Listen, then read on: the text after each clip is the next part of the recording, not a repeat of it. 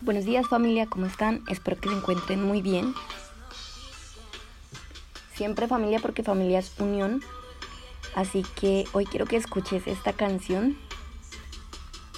Pero no saben que hay un Dios que se ocupa de todas sus situaciones. Cuando la gente pregunta el por qué decidimos tomar a Marcos como ejemplo esta semana para contraponer paradigmas, quiero contarte que Marcos es una palabra en donde se vive el sufrimiento de la persecución de lo que Jesús vivió en el mundo terrenal. Pero es el fin del sufrimiento de cuando realmente Jesús muere. Porque hoy en día Jesús está sentado a la diestra de Dios Padre, murió y resucitó para convertirse en el Espíritu Santo. Y ese espíritu es el que en este momento puede vivir ahí en tu corazón. Así que el tema por el cual hoy vamos a hablar es la muerte. Y el paradigma que vamos a contraponer en este momento es nunca estaría preparado para afrontar esta circunstancia. Cuando yo hablo de muerte, la muerte sucede o acontece a un hecho, estado físico, o circunstancia por la cual muchas personas son realmente conscientes de que se tienen que ir, ¿no? De este mundo terrenal. Es la única palabra que cuando tú le dices a la gente conscientemente qué es la muerte, ellos conscientemente responden, pues la muerte es un suceso, un estado en donde de la vida se pasa a la muerte. Un ejemplo. Pero, pero hoy, quiero que redondeemos estas palabras y lo, y lo vamos a hacer en Marcos. Quiero que te dirijas a Marcos y vamos a hablar de la ocasión del discurso. Y, y en Marcos pasa algo curioso porque ya Jesús había vivido la persecución de los fariseos, ya había hablado de parábolas, ya lo había traicionado Judas, ya lo había negado Pedro. Y al final cuando ya está por morir, él le dice a Dios, Dios mío, Dios mío, ¿por qué me has abandonado? Y este año, este 2020, eso es lo que muchos le hemos dicho a Dios. Dios mío, Dios mío, ¿por qué nos has abandonado? ¿Por qué el COVID? ¿Por qué las muertes? ¿Por qué la persecución? Y estos podcasts son de pasar a lo negativo a lo positivo. Así que esta palabra que yo te voy a dejar, te la voy a dejar de forma positiva para que resuene en tu corazón, para que te la lleves.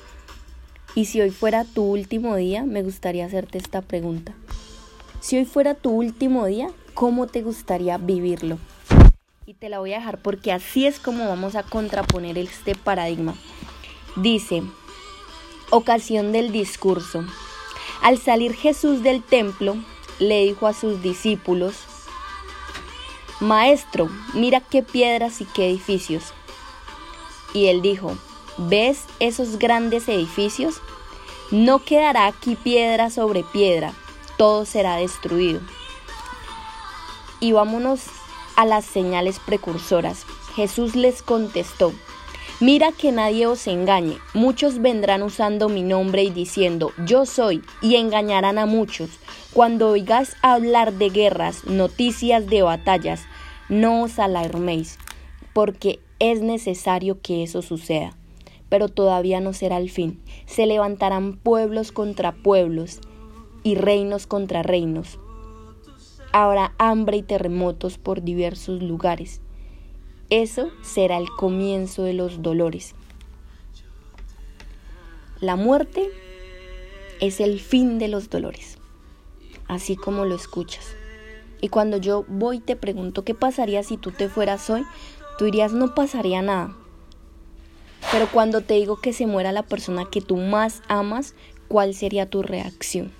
Por eso yo hoy quiero invitarte para que vayas y le digas a la persona que más amas en tu vida, sabes que te amo y gracias por acompañarme en este mundo terrenal. Pero cuando creemos, porque en el mundo todo se basa en creencias, Quizás muchos crean en esta palabra y otros probablemente no. Pero al final del ejercicio, cuando Jesús resucitó, muchos lo quedaron viendo y creyeron. Quiero hoy que tú tengas la capacidad de creer sin haber visto. Deja hoy que el Espíritu de Jesucristo viva en ti y en tu corazón.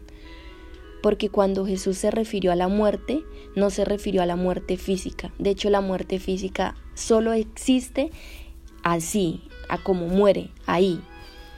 Pero cuando Jesús se refirió a la muerte, se refirió a morir todo lo que en el mundo terrenal a nosotros nos hace daño y nos afecta como la desidia, la procrastinación, la pereza, como la envidia, la crítica, como juzgar, como vivir una vida vacía, como no tener estados de conciencia y de felicidad.